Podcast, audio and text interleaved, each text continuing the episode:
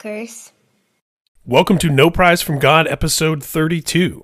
No Prize from God features conversations with creative people about belief, unbelief, and everything between. I'm your host, Ryan J. Downey, and my guest this episode is Otrebor, the one man behind the one man post black metal band from San Francisco, Botanist, a group founded on the principle of worship of the natural world. A hammered dulcimer stands in for guitars and Botanist, with drums free from editing in order to capture Otrebor at the edge of his ability. Otrebor channels an alter ego with a romantic vision of a world overtaken by plant life, free from human interference. In a 2011 profile, NPR wrote, You'd think a two disc, 40 track album of creepy hammered dulcimer black metal would get stale but one, The Suicide Tree, and two, A Rose from the Dead, is surprisingly dynamic and hypnotic.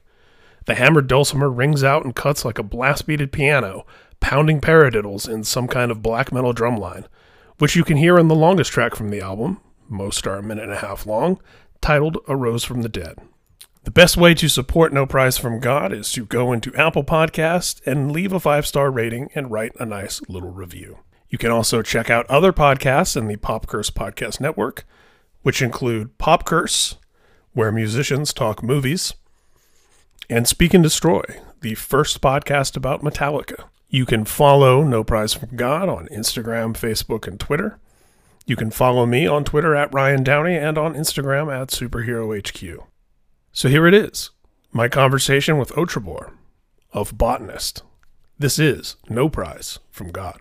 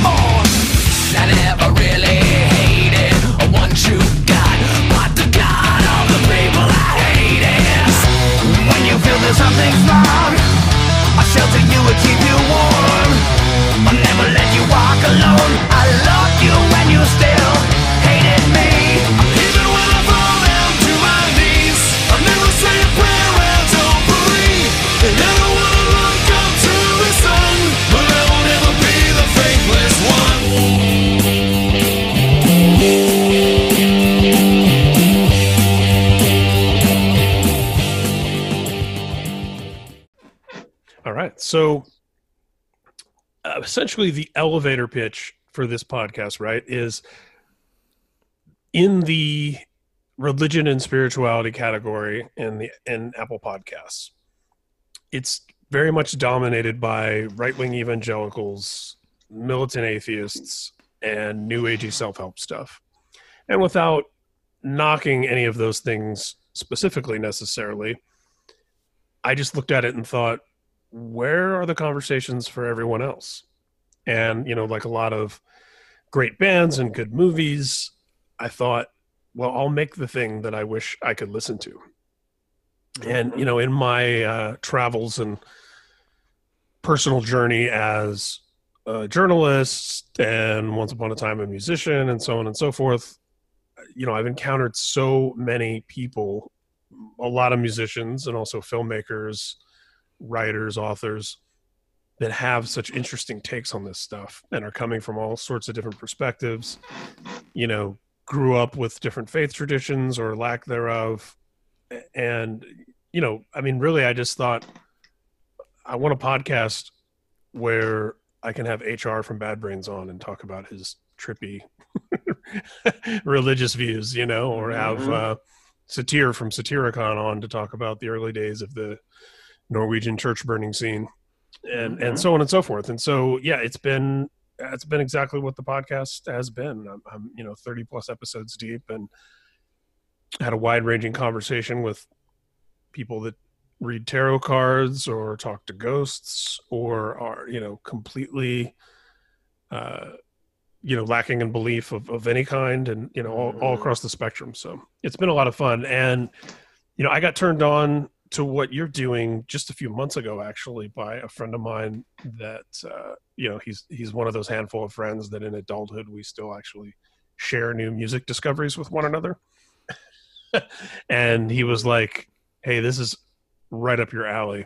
Uh not just what you're doing musically but but you know what you're doing thematically conceptually and and what the whole thing represents. Um Mhm. it's extremely cool and extremely unique so the hence the uh the invitation to have you on which i was happy you accepted Great. I'm Great, I'm delighted. delighted. Thanks, Ryan.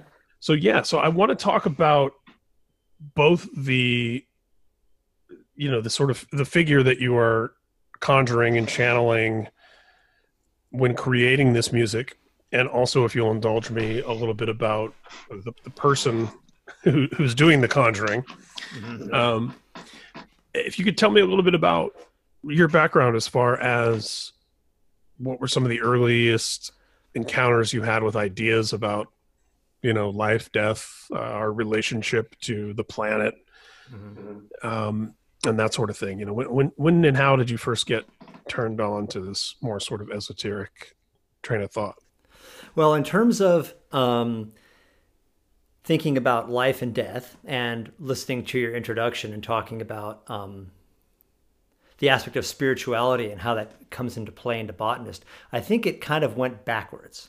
So the origin of it, the, the spiritual um, aspect of it, didn't really occur to me until a little bit later. I was, um, and maybe even a lot of it. I first started doing it because I was very inspired by botanical art, particularly 18th century stuff. Um, there's a lot of amazing 20th century um, and 19th century stuff too, but I really got into uh, that, and it coincided with me um, looking at um, encyclopedias and being very interested in botanical nomenclature. And then when those two things came together, um, I saw this amazing vista to be able to make a band based entirely on this. Um, unfortunately, I couldn't really get anybody excited enough to do the band with me, so I said, "Well, I'm just going to do it myself," and so I started doing that. Um, and since I'm highly um, inspired by black metal, and I'm also highly inspired by romantic literature of the um, late 18th and early 19th centuries. Um, I, I find that black metal is pretty, I think it's the most romantic, and I mean romantic with a capital R, um, the, the most romantic music I've ever heard uh, in terms of connecting with, like, God is out in the forest and you find him by yourself when you connect with that space. Um, the sort of uh, refuting, um, uh, um, perceived uh, sort of social norms and embracing the fantastic um, and finding truth in, in that or in dreams or or in things that aren't rational um, and um, really finding one's own God within oneself. Like all those things are echoed in black metal to, to my sensibility. And so that was also kind of doing this project made me make those connections. Like I've always loved romantic. I mean, since high school, I've always loved um, romantic literature, and I've loved metal since I was a little kid. And then black metal when I, um, in my early twenty, late teens, early twenties, I got into it. So I wanted to make a project that was that was that, and so that's where the idea of well, it's about plants, but what more can it be? Just you know, just like Carcass did. Carcass was a huge influence in terms of giving the green light to doing something thematic that was very much, you know, like they just opened the medical encyclopedia and just started writing about pathology. And it's like, well, that's already been done. So I can see that it's possible. Why don't I do that for botany? It'd be beautiful. So I did that.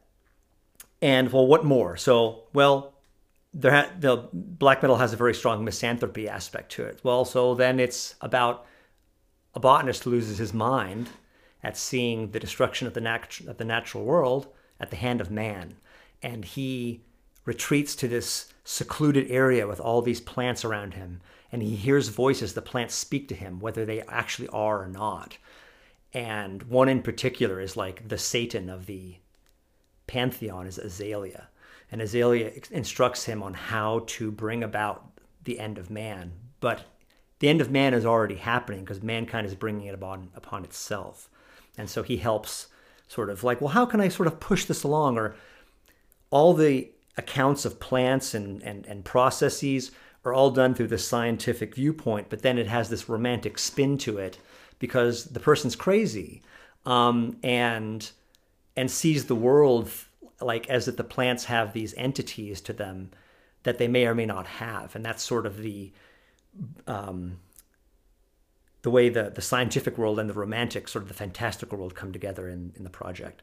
So I did this for a while, and then I started getting feedback from people about how much the music was positively impacting their lives and how it inspired them to make better choices in their life with their own like health and well-being or how much it was meditative and then how much people would just come to me to ask me like what do you think about these sort of things you're talking about these topics that you're talking about on a worldwide actual impactful scale and then it started to occur to me like I have a real p- ability to do something with this music beyond just this like sort of bedroom black metal project that it started off as.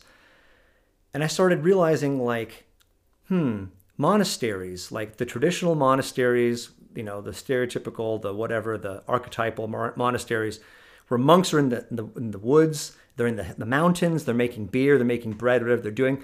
They're alone in nature and they find God there. Mm and I I wanted to stay away from because I, I don't I'm an agnostic person.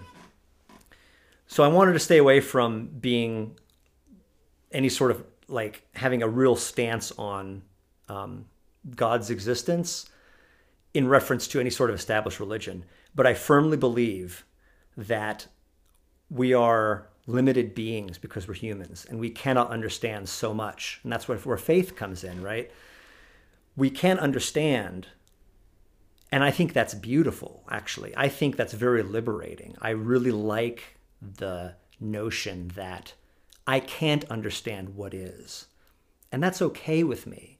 But I do think that the closest I can come to seeing God is through the natural world. And that is a tremendous sort of source of inspiration. So I think that was kind of like the timeline of how the spirituality and botanist um, came to be and is growing. You came prepared to play, first of all, and you're already the uh, archetype, no prize from God type guest with all of those different things that you put together. And there's it, it introduced four or five different questions that I want to ask and threads I want to follow that you presented. And I'm so appreciative of that. First of all, secondly, I'll just say as as a personal note, it comes up on the on the podcast often uh, I'm in a very similar place in so much as abandoning the need for certainty and to have every question definitively answered has been the most liberating part of my adulthood. Mm-hmm. Uh, you know, in the just the last handful of years of embracing the mystery, and even within different faith traditions and, and different things that I'm more closely linked to, I suppose, looking at the the more mystical side of it and less at the you know homogenized uh, stripped down picked apart version. So I, I think you know the way that you are exploring that is is extremely cool. Um, i want to ask you about some of the romantic stuff some of the the art world stuff but before i ask you that as it relates to black metal and as it relates to you being in the Bay Area of California, if I'm not mistaken. You know, when we think about uh, some of this sort of neo pagan, very much historical, you know, ancestry obsessed, however you want to describe it, you know, that, that element of black metal as it exists in mm-hmm. particularly Scandinavia and those wooded areas and, you know, of course, anything from the blizzard beasts of immortal to uh, you know to to the artists that take that stuff even more seriously Mm-hmm. Um, I'm very fascinated to hear how the natural environment of the Pacific Northwest informs what you're doing uh, specifically in a way that might differ from you know someone in Scandinavia who's doing yeah black metal folk or something. Well, I can take guesses uh, only in terms of the comparison to uh, Scandinavia. I've, been to Scandinavia um, a handful of times. Yeah, well, I highly recommend it. Um, I used to live in Japan, and it's like I used to live in Tokyo, and it was just like concrete jungle or like urban sprawl, and and um, particularly Tokyo. Yeah, so you know what I'm talking about you basically are. It's like you know, like uh, real life Blade Runner is is a, is a pretty good comparison, um, and just how the the city was built so haphazardly in the ashes of it being basically razed in um, in um, to the ground. I mean, in uh, World War II, but it also is compounded by how the Japanese like to have everything very close and tight. So, so it's really when I was living there which is a great experience. But I was like, I need to get out of here. What is the opposite that I can imagine? And it was big nature Scandinavia. So that was the first time I went. Um, so what informs botanist in terms of where I live? Uh, but the first thing I think of is redwood trees. I think redwood trees are my favorite plant or of, of plant tree, however you want to put it, my favorite flora. Um, and I think that those forests in the in the area that I live in, in the larger area, uh, are the biggest channeler of this is the thing I need to be doing, uh, meaning making botanist. Um, but it's not just that. It's I think one of the things that I, I preach about the um, the project is you can see nature anywhere. You can even see it in Tokyo. Like there are plants and flowers and things that grow around, whether it's intentional or not. And those are all, if you slow down and take a look at it and think about it, that's also representation of the of, of the divine. And thinking about this is gets into so much of what sort of the uh, subtext of what botanist is about is this slowing down, this like taking the time to have a break from all the things that we have to think about in our lives that take up so much space in our in our existence. And and being like wait i'm just sort of this like person or this being that exists in this huge macrocosm. And here's this thing that exists on its own and it's so complex and yet it's so simple at the same time and I take that for granted because it's just a thing growing on someone's, you know, it's a tree or it's a it's a flower, you know, in this world that is all a buzz. Um, so going back to the area here, it's like redwood trees, um, and I think the difference that I could guess from Scandinavia, Scandinavia has a lot of, um, excuse me, I think it's pines. Um, I remember a couple words for different kinds of trees in Swedish, but for sure Scandinavia is a lot colder. so I think that, right, I think that probably uh, influences, you mentioned blizzard beasts. I mean, the world that Immortal created was this fantasy ice world. You know, it's kind of like Dungeons and Dragons, but in the ice, and there's ravens flying around, and and so and that's awesome. And I, their lyrics and their concept are amazing. It's very influential to me. Um, but uh, I think that's probably the easiest uh, difference I could make. Um, and I think maybe a lot of this, the black metal traditionally from Scandinavia was the um, was in opposition to the sort of social pressure and constraint that Christianity had, particularly in Norway, and the rebellion against that. Um, and I don't really have that. I don't feel that in this area. Right. That's that's a great point. Because um, yeah, you're certainly in one of you know a place that's uh, it's almost a cliche how free thinking and bohemian it is in terms of sure. you know sure. america. It's like san francisco and portland. Uh, yeah that's a great point because yeah absolutely what we think of as the scandinavian black metal movement was very much rebelling against not only christianity but the as they went further into it the conquering of pre-christian religions and, and traditions uh, by Christianity. And it, might be because I just binge watched uh, the show called The Last Kingdom on Netflix, uh-huh. uh, which is all about uh, the creation of England and it's all about Saxons versus Danes, which of yeah. course gets into Christianity versus uh, the Norse deities. So I, I have that kind of on the brain right now. But the way that, you know, much like a plant on a sidewalk in Tokyo is going to force its way up through between the cracks. I feel like a lot of the those old traditions and old ways reemerge in in new forms uh, within the structure of of whatever the dominant modern religion is.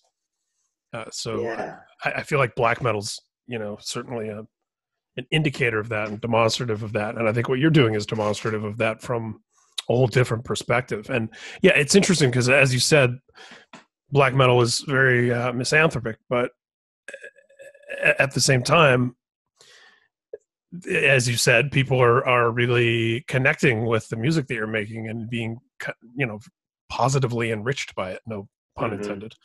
Yeah. and I think I find that fascinating as well. I mean, certainly there are, you know, there's somebody out there that listens to Cannibal Corpse and feels like uplifted by it. Sure. and I don't and I don't discount that, although that's not me, you know. Mm-hmm. But uh yeah, it's it's interesting.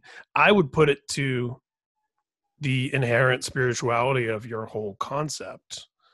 Right? I mean, what's what's injecting that positivity into what is considered a bleak sound? I mean, it's kind of got to be that. Maybe it is. Um, uh, before I got get into that, which I do, is a couple things that made me uh, think about some of the stuff you were just talking about. Is um, um, it made me wonder if the Scandinavian black metal really set the stage of you know. There's many people who say, well, black metal is anti-Christian. That's an inalienable aspect of the music, and it's like, is that because that's where it's perceived to have been come from based on the stuff we were talking about you know the things in opposition to the sort of oppression the social oppression of that these kids felt from the right wing sort of society in Norway. Um, so I wonder that. And I also saw that you interviewed Ihsahn and and I wonder if you had some sort of perspective uh, from from the horse's mouth um, from a Norwegian person heavily involved in that scene when it was exploding. And I don't know if that's relevant to this interview, but it just I just thought of those. No, it is uh, absolutely. And and one of the things I picked up from him, as well as Satyr, and maybe not so much Nergal, who I also had on the podcast, but but mm-hmm. mainly from Ihsahn, it was that you know the whole the whole like Satan, Satan, darkness, burn a church that that's more sort of the youthful rebellious expression of these feelings and and points of view that they're still working through and figuring out. And that as an adult like a grown adult uh, he's evolved past that framework you know? So there's you know there are organizations that take the satan thing as you know they weaponize it basically as a way to deconstruct Christianity. And the sense that I've gotten from the more sort of old school Norwegian black metal guys that I've had the opportunity to speak with is that they've removed themselves from that paradigm. You know, they don't view their inner spirituality or their worldview anymore through the lens of what separates them from Christianity. You know what I mean? So it's it's kind of the thing of I think they spend a long time defining them themselves by what they're not, which I think is common in youth. I mean, I did that as a teenager in, in my 20s. I could give you a list of everything I stood against. But then at a certain point, you hopefully reach a point, and it sounds like that's what those guys did, where you start trying to define yourself more by what you stand for. Uh, yeah. So, yeah, that was the vibe I got from that conversation definitely was that that was mm-hmm. you know to to go down the road of let's tear apart christianity together um was like the wrong it, it, it's like not only would we not be on the same page anymore, we wouldn't even be in the same book in the same library. you know, yeah. Um, yeah. which I think is very cool and a very um, enlightened take, and and a and and honestly, a conversation that I'm a lot more interested in having with folks. I mean, I had someone on the podcast recently. The episode hasn't come out yet, but um, you know, it was 70 minutes of deconstructing Christianity. And I'm just sort of going, you know, that's cool. Um, I just feel like that's so that's such a boring conversation at this point. You know, like I, I was much more fascinated by the 30 minutes that this person spent explaining to me what they are into, you know? And not to say there yeah, not a place for yeah. that. I just feel like it's uh, I don't know. Um uh, and, and in a similar kind of train as I was telling different friends of mine about the idea for this podcast before I started it, I have a very good friend who is like a dedicated, diehard Sam Harris podcast listener. And he, you know, in the same way that an evangelical Christian feels that they need to save your eternal soul from burning in hell, and it's mm-hmm. because of this compassion for you that they push and push and push. You know, some of these disciples of the the four horsemen of the atheist apocalypse you know these writers and stuff like they feel the same way. They feel that religion particularly christianity is such a, a scourge, scourge upon the earth that the good work to do is to proselytize and save people from it and i realized again early on you know when my friend and i we've had a lot of friendly debates and conversations when he was like oh i want to come on your podcast and we can debate and i just yeah, I haven't had him on because that's not what I wanted to do. You know, I I I, I love discussing diverse points of view all across the spectrum that differ from mine or align with mine in different places. But yeah, I think it's such a. I realize this is a long a long way around to answering your question, but I, I got the sense that those old school Norwegian black metal guys are are in a similar place where you yeah. know they've certainly done enough with their art and their and their lives to battle against what they don't like. And I think that the art that they're making now is arguably a little bit more about what they do like. Well, I think that's also you know, that's a really good and healthy thing to go about art. Um, it's like you, make what you make when you're in that place to make it, and that is like, you know, you you you cherish and uphold those times for being in the place that you were at, and it just gets into the the notion of and I know what it's like on both sides. It's like when you're a fan of something, you have a perspective on something, but when you create it, you have a different perspective on on the same thing. And those things can't be the same. It's not possible, and that's what's beautiful about it. Um, but you can't expect uh, um, sort of Ihsahn to make uh, Immortal, uh, excuse me, Ihsahn to make the first Emperor record over and over again because he's not 16 anymore. Um, yeah, and now he's a different person, and you don't have to like the art as much. I mean, I like old, um, keep saying immortal. I like old Emperor more than I like new Ihsahn. Uh, yeah, right. Yeah, yeah, sure. Thanks for taking the blame, but it's not your fault. Um, uh, yeah, I, I, like old Emperor more than I like new Ihsahn, but uh, that's that's okay. yeah, although I will say, you know, that interview was a year or two ago. Yeah. And I actually, my icebreaker for the conversation is given that he's Norwegian, I thought he might get a Yeah. kick out of the fact that I loved the band Aha when I was a kid. It was like Oh, my favorite band in sixth grade. is the first Aha record is so good. It's so good, and I still Yeah. actually the first two I will I still listen to as an Ah. adult. But I thought it would be kind of a no- I thought it would be like you know someone saying, "Oh, you're from Canada? Do you like Nickelback?" But instead, not only did he profess his undying love for Aha, but he told me that there is a melody straight lifted from Aha, uh, hidden inside Anthems to the Welkin at Dusk. oh, great. And then did you see he made a cover of, of an no, Aha that's song that's where I was going. Yeah, because we Oh, had that yeah. we had that conversation like a year and a half or so before he did that. Uh-huh. So yeah, when I saw that, I felt like I had uh, inside knowledge. You know, I was I was seeing the tree bear fruit. To to put it in botanist terms.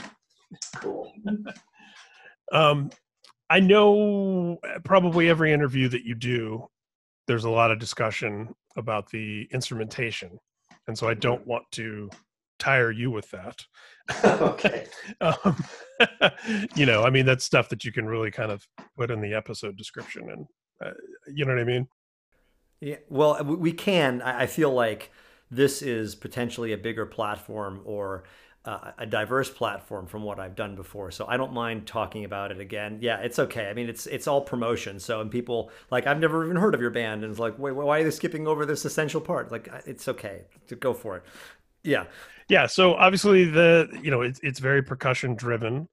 Uh, that in that you're a drummer, and then also the hammer dulcimer, mm-hmm. which is a little bit more obscure. You know, to me, it's to me it lives somewhere in that hurdy gurdy category. In I know. It's, it's an instrument that I hear of and that I know. I know songs that I know that it's in, but if you know, if I were walking past a yard sale and somebody had a hammered dulcimer for sale, I I wouldn't identify it. I don't know what it looks like. Okay. Okay. so if that makes sense, or a hurdy gurdy for that matter. Yeah. Um. So well, can you tell me about yeah your yeah. your yeah your relationship sorry to these instrument instruments sure, and sure. and how it um and how it it factors into what you're doing yeah i'm gonna, I'm gonna giggle about the hurdy-gurdy for a second I, I i have no i have no feelings or attachments to hurdy-gurdy but it's the instrument that people are like what if you expanded and the and generally the go-to is what if you got a hurdy-gurdy in there and then like oh yeah, well, one that's already been done in metal, and that you know that's not a reason not to do it. But but I think it's it's funny. Um, yeah, and, and you know and you know what's interesting too is that uh, and you'll, you'll probably get a kick out of this. In, in doing my homework on you, uh, I was reading an interview you did with the Quietus, and yeah. you know in the sidebars where it pops up like, hey, read this stuff since you're reading this. Uh, one of the articles is called "In Praise of the Hurdy Gurdy." Um, okay. It also suggests an interview with Werner Herzog, which is pretty amazing. Okay. And and it and it suggests the strange world of Sun Ra. so I remember that part. I remember I particularly remember the Sun Ra world. Yeah. I thought you might yeah, I mean if ever there were, you know, if there were some great company to be in. Well, that is great company. I, I completely agree. Um, yeah, I completely agree with that. And it just reminds me, I'm sorry, I don't want to go too far afield on this stuff, but it reminds me of the first time I was like, what happens if I put Botanist in Pandora? Like, what's going to be the track after Botanist? And this was like, and it was like, wow, this is completely nothing like Botanist at, at all. Like, it, it wasn't even like metal at all. It was, you know, some sort of folk person or something. And it just, this, the, your little discussion about Sun Ra and Werner Herzog makes you think of the early days like we have nothing to compare this to so um uh, here's some sun ra. It's almost like you you created something as a as a direct challenge to the algorithms. Yeah yeah or their algorithms. Figure out what this is like. Yeah right. Okay so um what does a hammer dulcimer look like? It looks like a trapezoid basically. It's a trapezoid wooden box and it has strings laid out uh, laid out over the top of it. And the strings go over these things called courses. Um, or they're in courses, excuse me. They go over things called bridges. And the bridges make it that you can play the um, left side, the strings on the left side of the bridge and the strings on the right side of the bridge. And they make different pitches um, depending on where the bridge is. Um, and um, there's like more bass oriented uh, bridges and more treble oriented bridges and you hit all these strings with sticks. And so the, that's basically what a hammered dulcimer is. They can come in different sizes. Um, botanist's one is mega special for uh, a, very, a variety of reasons. One is that we have more bridges than most dulcimers have.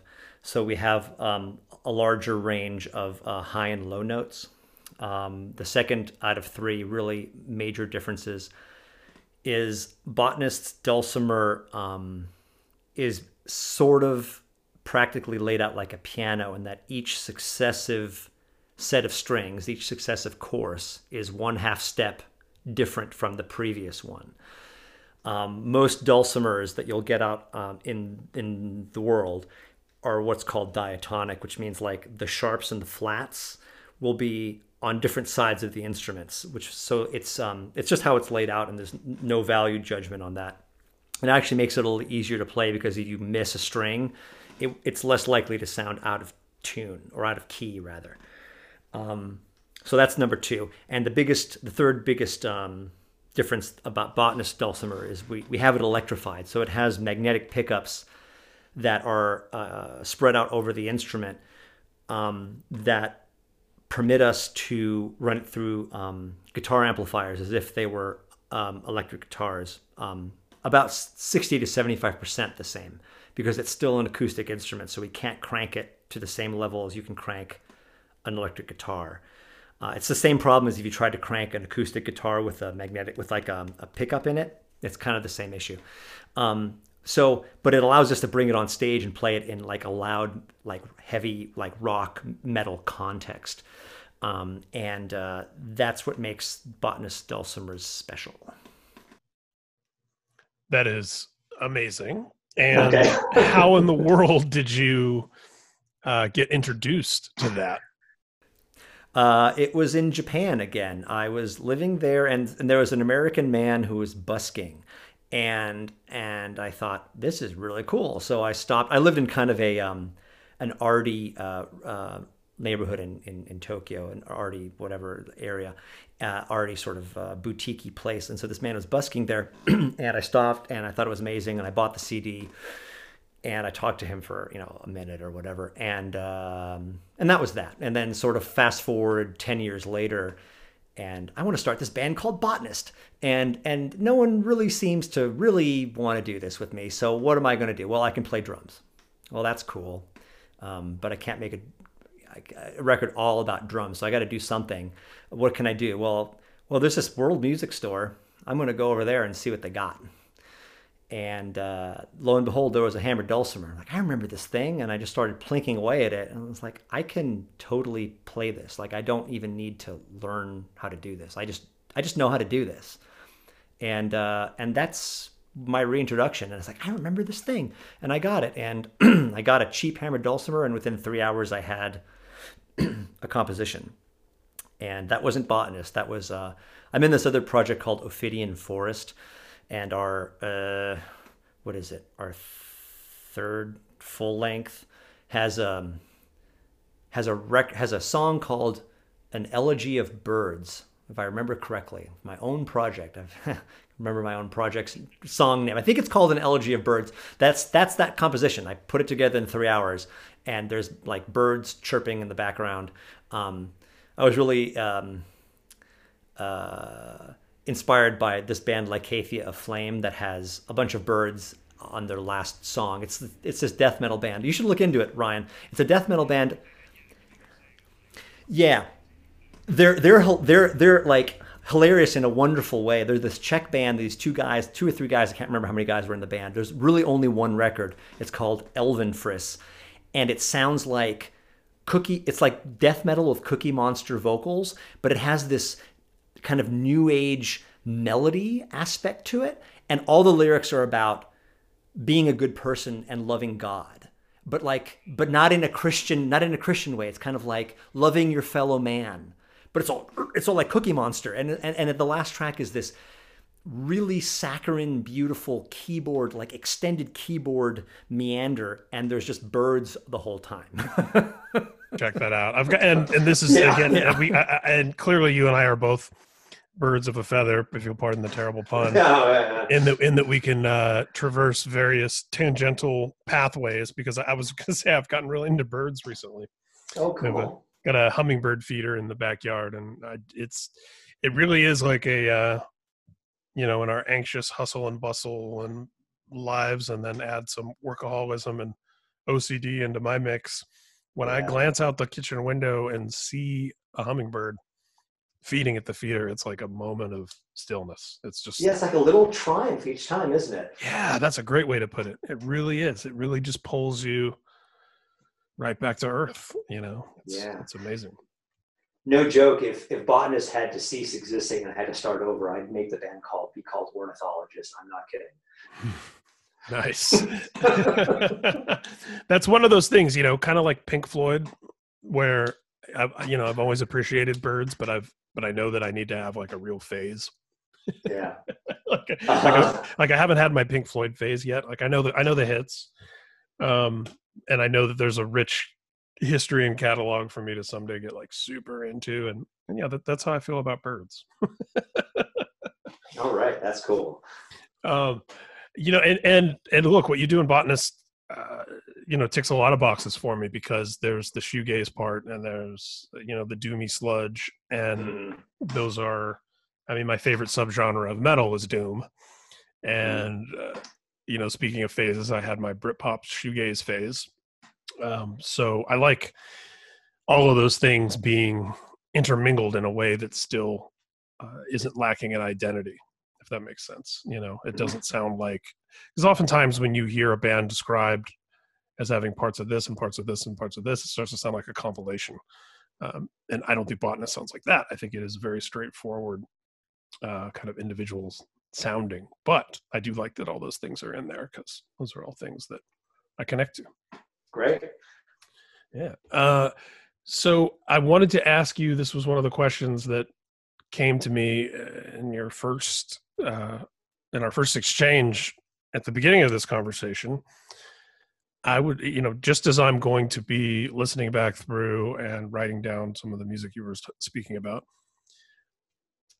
give me a little uh, homework on you know romanticism with a capital R and Mhm. uh, you know th- the art side of botanist and the things that have inspired you because that those that's another thing that I know I'm appreciative of and I understand a little bit but by no means am anywhere near an expert and would love to know uh, where to start what to do what to look at Yeah. Okay. So I think the first real connection I made with romantic uh, era um, period um, art and literature was um, William Blake, who's of the um, romantic poets is probably the most covered in metal. Uh, Bruce Dickinson, yeah, Bruce Dickinson. Chemical Wedding is all about William Blake. some, some, sometimes I'm almost embarrassed by what I've learned from the metal culture. You know what I mean? Because when someone says William Blake in any context, I immediately think Yeah. Chemical Wedding, which is one of my favorite albums of all time. Yeah. And, and yeah, and about all the different times William Blake pops up in metal, and it's like you're almost you, you almost feel like you you cheated somehow.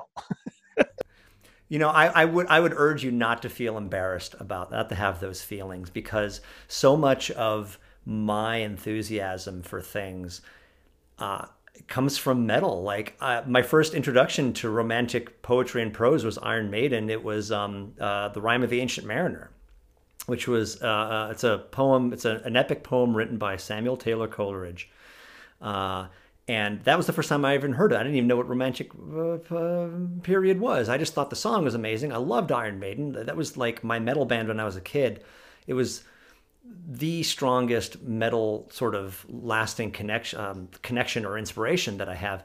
Um, and I think Chemical Wedding is the best Iron Maiden record that isn't. An, I mean, it's the best Iron Maiden record since 1988. Um, and yeah, and it's not an Iron Maiden And, record. and, it, and, and it also, I- you know, if it wasn't for that record, I don't think we would have had Bruce and Adrian Smith back in the band. But it was like, you know, hey, th- wasn't that cool? It's like, yeah, those those two guys decided to make better Iron Maiden records than Iron Maiden was making at the time. I know, I know. It's like holy shit, this is great. Um, I, I have a whole. I'm- I won't. I won't go into this, but there's like a list of like this is the best whatever band record, and it's not that band, you know. But like, oh, what have they done? Anyway, so don't be embarrassed. Um, so many. I think that metal really embraces, or can anyway, a very diverse, rich um, vocabulary that you can learn a lot of cool words um, by like what does this weird metal like album title mean it's so convoluted like what do these words mean and then like oh oh that's what that means i mean they tend to be flavored a certain way but not always um, but i think that that's like the brainy intellectual side of, of metal that that is largely un, un- misunderstood by the world at large. Um, you know, there's the knuckle draggy side for sure, and those things can't intersect. The, the brainy and the knuckle draggy can go together, but uh, the brainy side is the part that I tend to um, uh, uh, identify with a little bit, a little bit more. So don't be embarrassed. Um, That's awesome. And hey, I have recently, very recently, discovered in the last few months that there are, and uh, you know, brace yourself. But there, you know, as someone who also loves hip hop, there are rappers from the Juggalo subculture hmm who are extremely talented. highly skilled lyricist. It. Yeah, and, and I, you know, and as much it. as we, as much as uh, so many of us just dismiss that entire scene outright uh, because of its own yeah. knuckle draggy uh, elements. Uh, yeah, I very recently discovered that. Uh, uh, anyway, yeah, that's a whole other tangent. But uh, the group Twiztid, who's kind of the, uh, you know, if there's, I guess if there's a big four in the Juggalo world, they'd be they'd be Slayer, um, okay. and uh, and yeah, those guys are super talented rappers, like just great at rapping. Oh, that's cool. It, it, it, yeah, it, it, it reinforces. I have this, this uh, perception that I'm working on all the time with all sorts of things, and it comes up in all walks of life and the social stuff that we're that we squabble about, and just like the religious aspect of things that we touched on in in this um, interview about Christianity and people that just want to tear it down or people that want to tear whatever down, and I think that there's good in everything and there's bad in everything and there's good intention and there's good intention gone bad. There's all sorts of variety of aspects to these things but um, seeing anything as being like a universally good or bad thing in terms of um, a scene or an ideology or an intention or like a cultural group or a political view or whatever like i think it's a lot it takes a lot more work to go beyond what the stereotype is and to actually try to understand what someone who doesn't even if they don't you don't agree with what they think i think it takes a lot more effort to try to understand somebody else than it is to figure out ways to tear them down. Gosh amen. And the idea that you can be and this is uh, much like you and this is something that i've been consciously working on over the last couple of years. I mean you know shockingly recent. Uh, being open to new information you mm-hmm. know despite thinking of myself as an open-minded person like pretty set in my ways about a lot of things and I, and I and I find that you know a couple of the biggest problems a couple of the things that are leading to the uh, doom of humanity that botanist makes music about is a, a, lack of curiosity and a, a real reluctance to be open to changing your point of view based on new information yeah. and the, you know and those are things that i find more and more that i certainly connect with people who have an innate curiosity and who nurture that curiosity and who like learning about new things and it's not to say that you you know change with the tides and you're uh, gullible or you're you know what i mean like it's, it's good to have steadfast things to anchor you in life but but yeah just it, it is more challenging to be open to learning about things. It sounds sure. so simple. Sounds so simple yeah. as I'm saying it out loud, but I think it is actually pretty profound and complicated. Yeah. yeah. I mean, I think understanding someone someone else's point of view doesn't mean you have to change how you feel. Right. You know, I think that's that's like an important uh, way to enable this to happen. You know, like just because I mean, I don't particularly, you know, like there's things that I'm not just because someone I understand someone else's point of view doesn't mean that oh now I think and feel that way. Like that's not necessarily yeah. right. Yeah. Just be yeah, be, just because I have a lot of respect for the talent and personalities of a Juggalo affiliated group that I've discovered. Exactly. It doesn't right. mean I'm. A, it doesn't mean I'm a Juggalo. That's exactly right. Yeah. yeah. yeah. Indeed, exactly and much right. as I think both, if based on just my understanding of you from this conversation, you know, we both love black metal, but I don't know that we would necessarily be you know whatever an elitist uh, mm-hmm. uh, fundamentalist view of a black metal person would be mm-hmm. is mm-hmm. yeah yeah the rules yeah. all the rules that come along with being into various subcultures yeah that's right so i'm going to go back to um, I think I kind of covered the uh, sort of very quick romantic era poetry and stuff. Yeah, William Blake and Samuel that no, no. Hey, you know that's what the beauty of editing and the beauty of of conversation. But yeah. okay, okay, cool. Uh, yeah, and so William Blake is also a little bit um, more diverse than the other uh, handful of famous uh, uh writers. The really famous ones are uh, Blake, uh, William Wordsworth, um, Shelley uh, Percy. I, am not even gonna, I'm not even sure how to pronounce his middle name, so I'm not going to try. It's per, I think it's Percy Shelley, um, and there's Lord Byron, isn't the famous one. Um, those are the major guys. Um, so Blake also did a lot of art, and I believe it was either lithographs or woodcuts. And maybe you should edit that out if I'm wrong. But uh, it adorns the chemical wedding stuff, and you see it quite a bit uh, here and there. It's very um, evocative. Um, and uh, Coleridge has been featured, you know, um, in uh, not as much, but most importantly, I think in uh, Iron Maiden. And there's also a song that Rush did in the 70s called Xanadu. That's about his famous poem called, I believe it's called Xanadu. Um, and what's remarkable and sort of tr- tragically romantic about that poem is so uh, it's, from what I understand, Coleridge was an opium addict. And he would uh, trip on opium, have dreams, wake up, and write poetry about it. That's where he'd get his ideas. And so he woke up one day from from an opium dream and he had this amazing idea for this poem and he started writing. And apparently somebody came to his door, somebody came over and distracted him long enough and when he came back, he couldn't remember his dream anymore. And it's an unfinished poem. And that's part of what makes it so fabulous is that it has this beginning vista of being incredible and then it stops because his other like amazing poems are quite long and it's a whole story and it's and I highly recommend you read them because uh, they're they're pretty cool. Um, so uh, I think that wraps up the romantic stuff. What else did you ask me about? Well, is it is Xanadu the, Olivia Newton-John movie? Here comes my pop culture thing. Oh shit! Uh, I don't know. that, I was gonna say, is that tied? Is that tied to the Rush song and tied to the poem? God, I don't know. I, I love the idea of the, of, of the unfinished poem though, because something that I contemplate often, and again, this goes back to metal.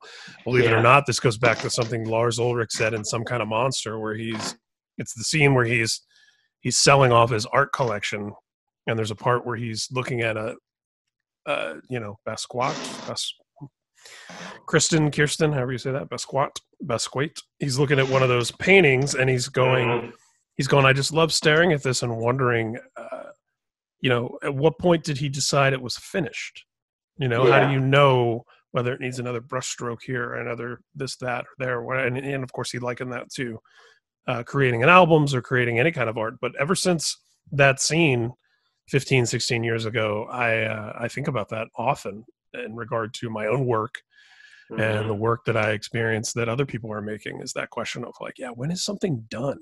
Like, is this is this book finished? Am I putting it away or or or you know and then of course there's musicians where i suppose the grateful dead comes to mind or even someone like the counting crows you know there's different musicians where you get the sense that they never think of those songs as finished based on the way that they perform them live um, yeah. but they're always kind of changing but, uh, but yeah it's a fascinating thing and so that that makes me that makes me want to read xanadu immediately knowing that it was uh, this great unfinished work that just sort of yeah. drops off a cliff before it was done. Yeah. Yeah. I'm a, I mean, I, there's, I'm a huge fan of David Lynch and his work. And I'm, the older I get and the more I see various works again, the more I'm able to appreciate the general concept that not knowing or understanding something makes it more interesting um, I mean, there's a limit to that, um, but um, but I have. It also has it has to do with having faith in that particular man's creation that it isn't nonsense. Yeah, and that's you know because you know, a lot of people look at Jackson Pollock or whatever, you know, and they're like, oh, it's that's just nonsense. I could do that. Yeah. Um, yeah, there is, man, that's such a great, I never thought about that before. I'm going to be thinking about that now. Uh. Yeah, that there does have to be a certain faith in uh, gosh, there's a lot of films you could put that in too. Yeah. You know, I mean, and that even goes into the the questions of like, okay, is is Lars Van Trier making us suffer through this scene because he's a sadist, mm-hmm. or is mm-hmm. it because you know, yeah, like intention and yeah. Well, one get one has to pick. Yeah, one has to pick one's own. You know, David Lynch's in this case. You know, if someone doesn't like it because they think it's nonsense, I mean, you don't have to force them. But like, one picks one's own thing. Um, yeah. So the Xanadu thing is, I think, just thinking about it on my own while you were talking about it is, you don't know what happens. So, so what is it? And that what makes it, I think, very compelling. So cool. Well, um, I think I think we covered it for now. You're definitely someone okay. I'd love to have back.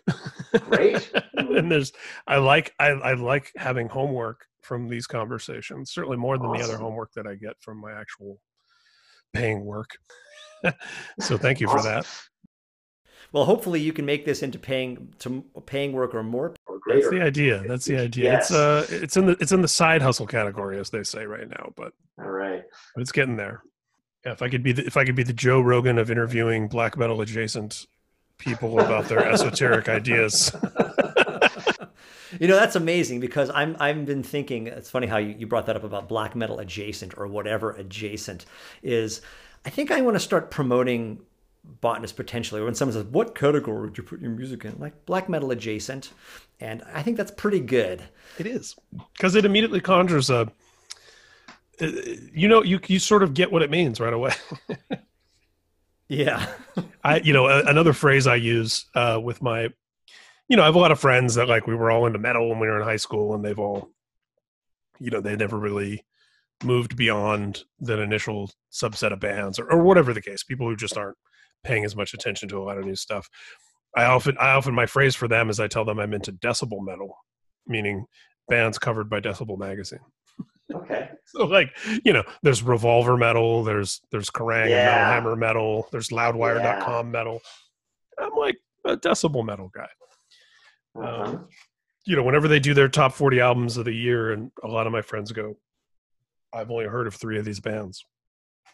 You know, I'm I'm the guy that's like, no, no, this is a this doom band from Pennsylvania. this EP is incredible.